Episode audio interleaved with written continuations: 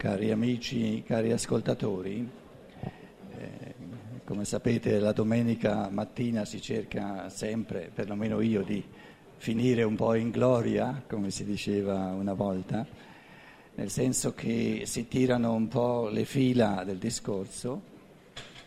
Questa volta il tema è stato un po' particolare, nel senso che in una cultura eh, profondamente materialistica, cosa in sé né bella né cattiva, nel senso che questa passata del materialismo fa parte del cammino globale dell'umanità,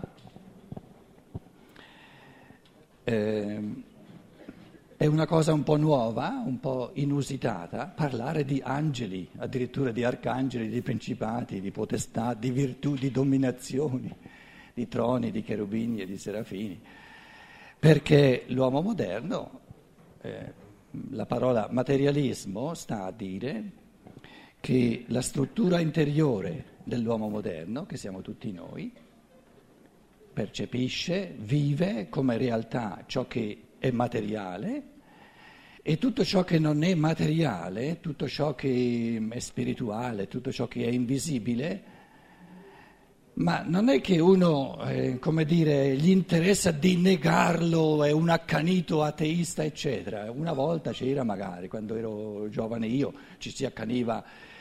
Il materialismo di vita, che non è più tanto un materialismo teorico, ma di vita, sta a indicare che tutto ciò che è spirituale non interessa l'uomo d'oggi più di tanto. Perciò è un tema un po' inusitato quello che abbiamo fatto in questi giorni. E se uno chiedesse, ma visto che abbiamo una umanità a cui interessa la pagnotta, interessa la macchina, interessa l'aereo, interessano i soldi soprattutto con, con i quali si compra sia la pagnotta, sia la macchina, sia l'aereo, eh, che viene a fare, eh, a fare un convegno sugli angeli, su questi spiriti puri, eccetera, se non interessano a nessuno. C'è naturalmente un, ehm, una cosa particolare, nel senso che sì, è vero, quello che dicevo, che dicevamo ieri, l'altro ieri, supponiamo che sia vero, non voglio vendervi nulla come dogma, ma supponiamo che sia vero che l'umanità cinquemila, diecimila anni fa, agli inizi era molto più spirituale, basta che leggiamo la Divina Commedia, basta che leggiamo eh, tutti i documenti rimastici, l'Iliade, l'Odissea, era una umanità che viveva molto di più, non era così piombata nella materia. Quindi, diciamo, un'affermazione plausibile perlomeno sul, sul cammino dell'umanità ci dice che l'umanità all'inizio era maggiormente eh, inserita in questo grembo materno, paterno del divino, poi c'è stata questa cacciata dal paradiso, questo taglio ombelicale dell'umanità, no? E, e poi l'umanità si è inserita sempre di più nel mondo della materia.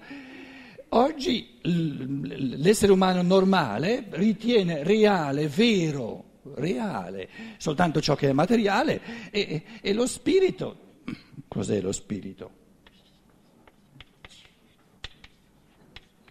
Cos'è? Che cos'è? Che cos'è? Pensieri, sono solo pensieri.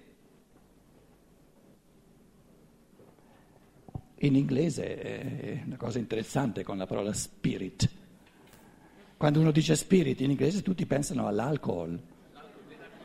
Denaturato, bravo, eh, tra l'altro, denaturato. Ma mica gli viene fatto di pensare che ci sono degli esseri spirituali. Magari cinquecento anni fa, ancora ai tempi di Shakespeare, spirit intendeva dire esseri spirituali. Ora non c'è rimasto nulla. Questo vuol dire il materialismo. Ora, se, se fosse nella natura dell'uomo, se, come dire, di, di essere felice, di essere, di essere pienamente realizzato, conoscendo e vivendo soltanto il mondo della materia e ignorando tranquillamente il mondo dello spirito, andrebbe tutto bene, non avremmo nessun problema. se ci sono dei problemi, se c'è, diciamo, supponiamo che ci tocca di constatare che nell'umanità c'è sempre più depressività, c'è sempre più aggressività, c'è sempre più scontentezza, c'è sempre più, come dire, eh, la, lo slancio, la gioia del vivere è sempre più, è sempre più, più, più rara, allora a questo punto qui uno si chiede, ma come mai in questa fase di materialismo, qui il materialismo, come mai in questa fase di materialismo, in questa fase in cui siamo diventati così scientifici, le scienze naturali lo indagano il mondo della materia in un modo sempre più vivace, sempre più complesso, che è una cosa bellissima. Naturalmente sono benvenute e necessarie queste scienze naturali.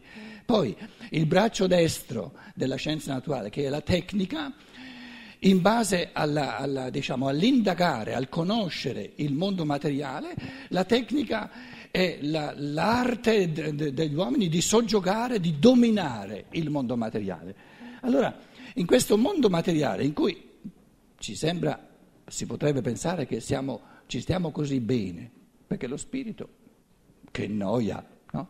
Allora, supponiamo che nel mondo della materia ci stiamo bene, poi lo conosciamo sempre più profondamente, ancora meglio, lo dominiamo, siamo, riusciamo a soggiogarlo, a, a, a, diciamo, a, sempre di più con la tecnica, come mai abbiamo sempre più esseri umani scontenti, infelici, depressivi, aggressivi? Potrebbe darsi che, era questo il discorso, eh, in chiave non dogmatica ma di riflessione, di intro, riflessione introspettiva, non sia mai che l'essere umano non gli basta il mondo della materia, non l'accontenta. E quindi il discorso era, può darsi che avevano ragione quelli di una volta che dicevano l'uomo è spirito, l'uomo è anima ed è spirito, ha un corpo un certo momento, un, per un certo periodo di tempo, dalla nascita alla morte, ma dopo la morte resta l'uomo come anima, come spirito, il corpo non c'è più. Quindi...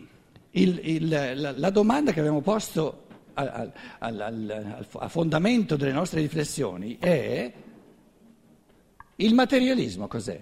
È la più grande, la più forte controforza, il bastian contrario più, più micidiale, sono le forze dell'ostacolo più complessive che ci siano mai state. E come mai lo spirito umano oggi, nella nostra, nella nostra epoca, riceve, grazie a questa cultura del materialismo, grazie all'oscuramento della coscienza dello spirituale, la controforza allo spirito che è quella più complessiva, perché è tutta una cultura, è tutto un modo di vivere, è tutta una scienza, una tecnica, eccetera.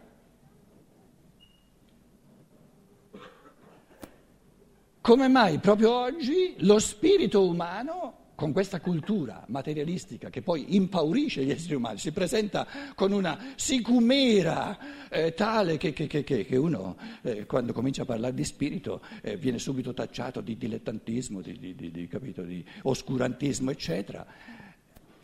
Il, il concetto fondamentale è che la controforza allo spirito è sempre corrispondente alla forza.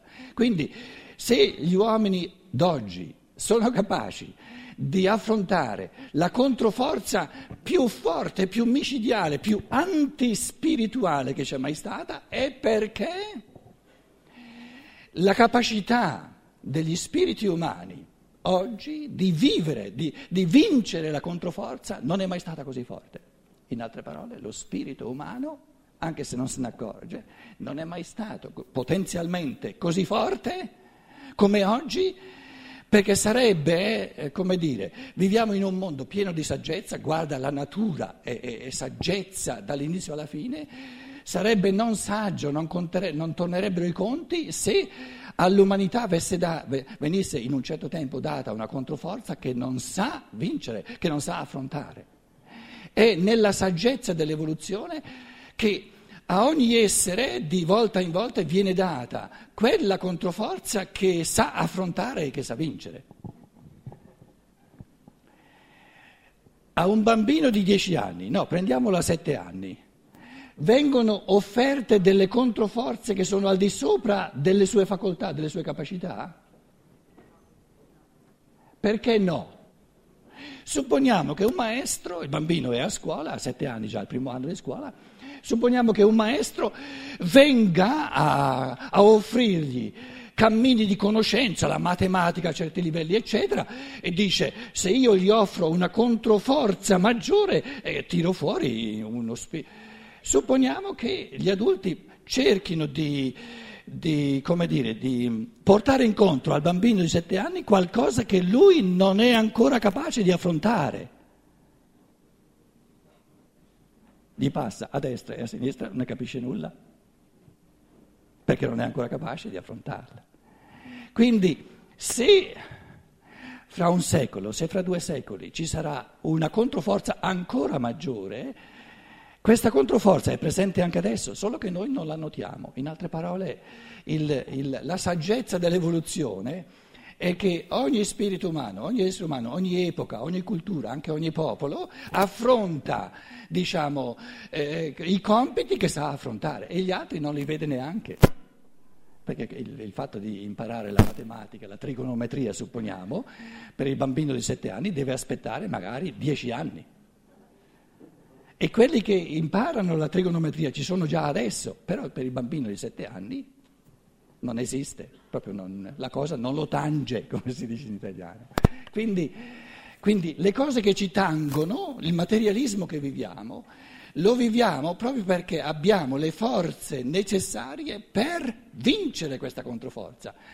E, e dicevamo, il senso della controforza, il senso dei demoni, il senso dei diavoli, è che eh, diciamo, la, la conduzione divina dell'evoluzione si avvale, si serve di queste controforze per dare all'uomo, se, se, se, se svolge in positivo questa, questa, diciamo, eh, questa lotta, più forte è la controforza e più ha la forza del bene, ha la possibilità di diventare sempre più forte. Così come dicevo già ieri e l'altro ieri, il Faust, Eh, diciamo, venendo alle prese col Mefistofele, che è un diavolo coi fiocchi, no? eh, cresce, fa passi da gigante sia nel, nell'evoluzione del suo pensiero, sia eh, nell'evoluzione, diciamo, delle forze di volontà, delle forze eh, dell'amore. E se ci chiediamo qual è il, se- qual è il senso del tutto? A che servono tutti questi angeli, diavoli, eccetera, eccetera, eccetera? Il senso del tutto lo vediamo, e questi esercizi fondamentali vanno rifatti sempre di nuovo, così come noi eh, quando mangiamo eh, tante cose, naturalmente i contorni, eccetera, eccetera, eccetera, variano, però i, i cibi fondamentali sono sempre quelli. Così per il cammino dello spirito, per il cammino del pensiero ci sono certi esercizi di fondo che vanno fatti sempre di nuovo e poi c'è tutta un'infinità di ricami, un'infinità di variazioni su questi temi fondamentali e quindi c'è, diciamo, un gioco tra un, fattori di unità, di unitarietà e fattori di variazione all'infinito. Un esercizio di fondo che va fatto sempre di nuovo è: qual è il senso del tutto? Ha un senso o non ha un senso questa vita, questa evoluzione, essere uomini o donne, eccetera, eccetera, eccetera. E per sapere, per rifare sempre di nuovo pulizia, per ritrovare il baricentro sempre di nuovo del proprio essere, bisogna confrontarsi con la vita. Perché la vita dell'uomo, prima di tutto, la vita dell'uomo la possiamo prendere come, come una, diciamo, una ripetizione in piccolo di tutta l'evoluzione. E vi dicevo, la cacciata dal paradiso è il taglio ombelicale dell'umanità che lascia il mondo paterno, materno dello spirito per entrare nel mondo della materia. Ora, la vita del singolo ripete questo, in piccolo. E qual è il senso della vita? Crescere sempre di più. In che cosa? Che cos'è che dà più soddisfacimento? Perché il senso, il senso positivo sono le cose che più danno soddisfacimento. Se una cosa dà soddisfacimento, è soddisfacente, è inutile star lì a, a moraleggiare e a sindacare, capito? Mangiare Eh, dà soddisfacimento, certo, se poi si mangia bene ancora di più, perché se si mangia male si, ci si ammala e questo non dà soddisfacimento, la malattia non soddisfa nessuno. Ma poi una volta che c'è il biologico più o meno, diciamo, che funziona, basta il biologico, basta vegetare per essere contenti?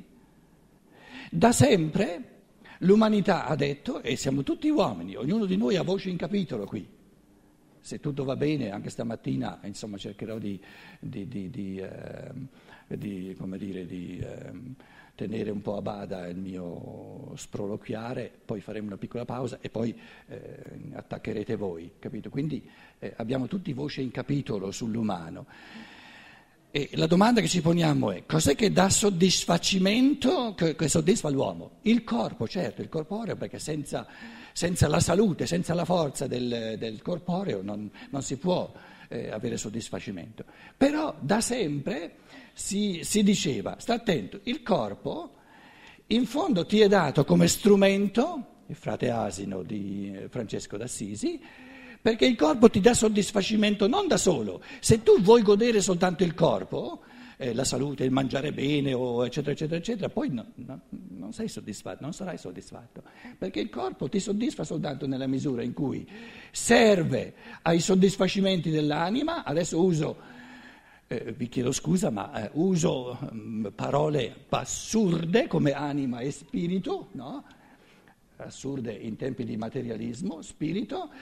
E, e da sempre si diceva, l'uomo è fatto così che trova sempre più soddisfacimento, sempre più realizzazione, sempre più gioia, sempre più, come dire, eh, pienezza, nella misura in cui il corpo lo usa come strumento per fare cammini dell'anima sempre di più, diventa sempre più ricco dell'anima e sempre più ricco nello spirito.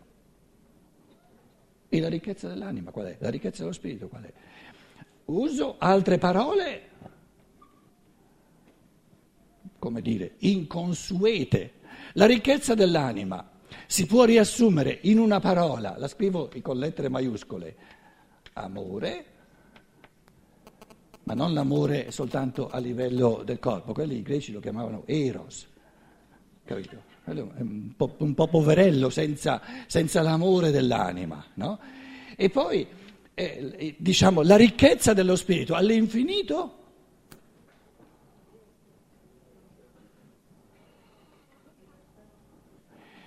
e lì ho messo amore, però adesso cambio una vocale, dov'è lo scacci qui?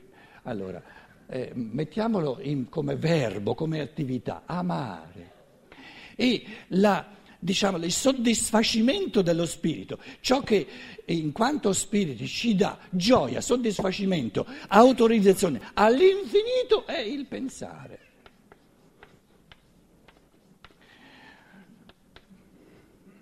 Dante, fatti non foste a viver come bruti, che hanno solo un corpo, ma per seguir virtude e conoscenza. In due versi, Dante, capito?